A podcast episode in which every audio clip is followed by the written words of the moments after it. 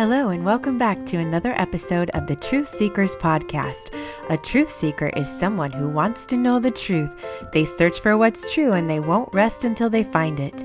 I am a truth seeker, and if you are too, then you've come to the right place where we will search for truth each week in the stories of the Bible.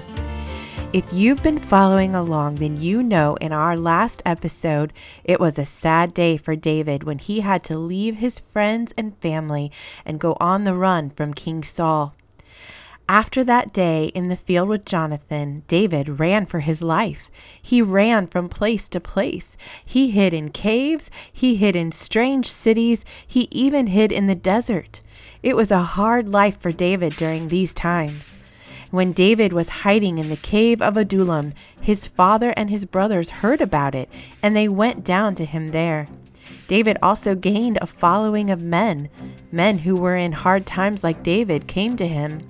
Men who were in distress or in debt or discontented gathered around him, and he became their leader. About 400 men were with David. And so David and his men would flee from place to place, hiding from Saul, watching for Saul's men who were constantly looking for him. David would stay in the desert. He would find caves called strongholds, and he would go up into the hills of the desert of Ziph. Day after day after day, Saul would search for David. Saul would not give up so easily. He was like a bloodhound on the hunt for his prey. But God did not give David into his hands. Everywhere David ran, God protected him from Saul. Every time Saul would get word where David was, he would journey that way to find him, and every time David would elude him and escape.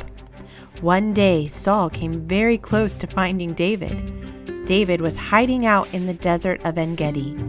When Saul heard of this, he took 3,000 of his men from all Israel and set out to look for David and his men. Saul came to the sheep pens along the way and he saw a cave. Saul went into the cave to rest and take a break from all of his searching. But Saul did not know that David and his men were hidden far back in the cave. David's men whispered to David, Now is the day the Lord has spoken of when he said to you, I will give your enemy into your hands for you to deal with as you wish. Could it be? Could this be the moment when David could get revenge on Saul for trying to kill him and take his life? David could easily sneak up on Saul when Saul had no idea he was hiding in the back of the cave. What would you do if you were David in this moment? As Saul was resting in the cave, David quietly snuck up behind him. And do you know what David did? He cut off a corner of Saul's robe without Saul even noticing. Now, David was a man of God. He was a man after God's own heart. David would do nothing without God. He prayed about everything and sought God in all of his decisions. Suddenly, David felt wrong about what he had done. David knew he could have killed Saul in that moment, and he might have even been tempted to kill him. But he also knew that Saul was still the king, even though Saul was trying to kill him, David knew that he must still respect his king. David said to his men, The Lord forbid that I should do such a thing to my master, the Lord's anointed, or lift my hand against him, for he is the anointed king of the Lord. And with these words, David rebuked his men and did not allow them to attack Saul. And Saul left the cave and went on his way. Then David went out of the cave and called to Saul as he was leaving. Oh my, what would David say? What would Saul do? David yelled out to the king and said, My lord the king! When Saul looked behind him, there was David, bowed down and prostrated himself with his face to the ground.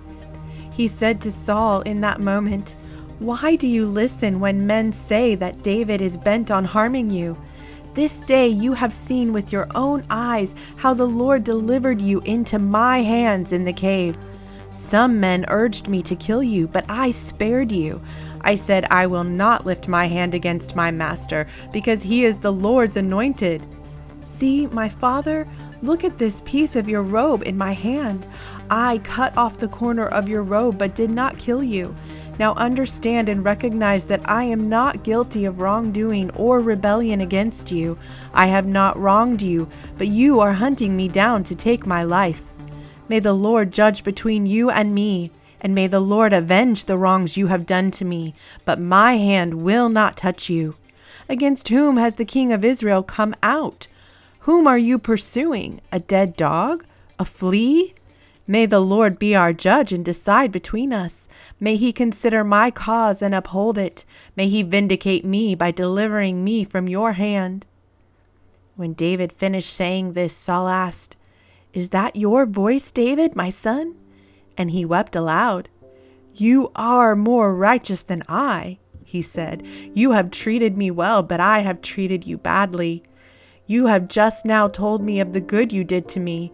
The Lord delivered me into your hands, but you did not kill me.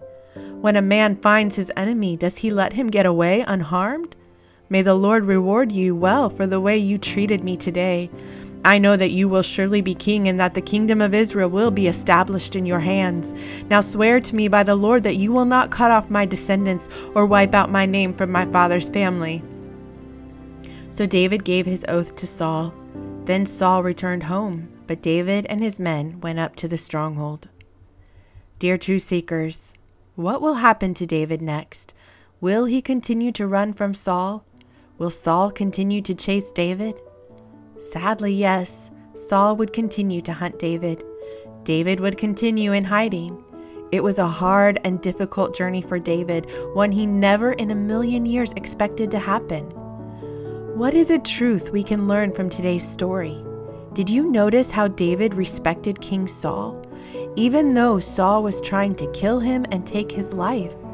David had spent much time with the Lord, and because he had a close relationship with his heavenly Father, he knew that revenge was not his to get. He knew he must leave that to the Lord.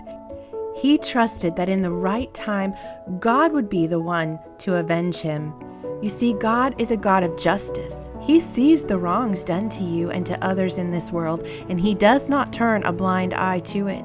There is much evil and injustice done by wicked men in this world. Even today, there are men like Saul. But we can trust that our God is good, and that means in His goodness, He will one day right every wrong. He will one day have justice for all the evil committed in this world. Do you know what else we learn from this story? We learn to be careful how we speak about those who have wronged us.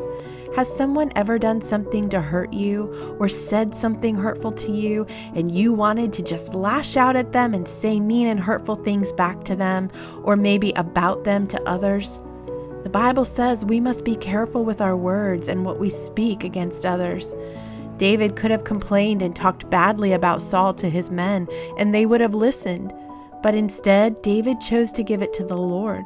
He would not speak badly about a man that had been anointed by God, even if that man was acting badly. And did you notice how Saul responded when he realized what good David had done? Even your enemies will notice when you choose to do right. If we have been wounded or hurt by someone, too often our tongue wants to speak bad things about that person. We must give our hurt and our pain to Jesus and ask the Holy Spirit to help us use our words wisely. But here's the key you can't do this in your own strength. I know, I've tried. When someone has hurt me in my flesh, I want to hurt them back. But the thing is, the Bible says that as Christians, when we follow Jesus, we don't live by the flesh, we live by the Spirit. And what does that mean? The Spirit of the living God lives inside of you and me, and the only way we can overcome is by the power of the Holy Spirit living inside of us. It's not by strength, it's not by might, but it's by the power of God living inside of us that we can live as followers of Jesus. When you are tempted to use your tongue to speak hurtful and bad things about another, even if they have wronged you, Go immediately to your Heavenly Father in prayer and ask Him to give you the strength to trust Him with your words. He will. He will always be there to help you. Jesus, more than anyone, knows what it was like to be hurt and wounded by others. During his time here on earth, he was spit at, beaten, and killed. He knows the pain of being treated wrongly, so He can help you when you are hurt too. That's why He came and died for us on the cross, and He rose again, and He now lives with the Father in heaven, interceding for us, ready to help us in our time of need. He knows what it feels like to be treated wrongly, so He can help you when you are hurt too. If you'd like to read today's story in your Bible, you can find it in 1 Samuel chapter 24. Let me pray with you before we go. Dear Father, we come before you now asking for your help. We know we can't face the hard days ahead of us on our own. We know there will be people who hurt us and possibly say mean things to us or behind our back. Father, when this happens, will you help us to be like David and use our words carefully when speaking of those who have wronged us? You are a good God, and that means you see all wrong done to us and you do not turn your back. You are a God of justice, and one day you will make all of the wrongs right. Until then, help us not to take it into our own hands.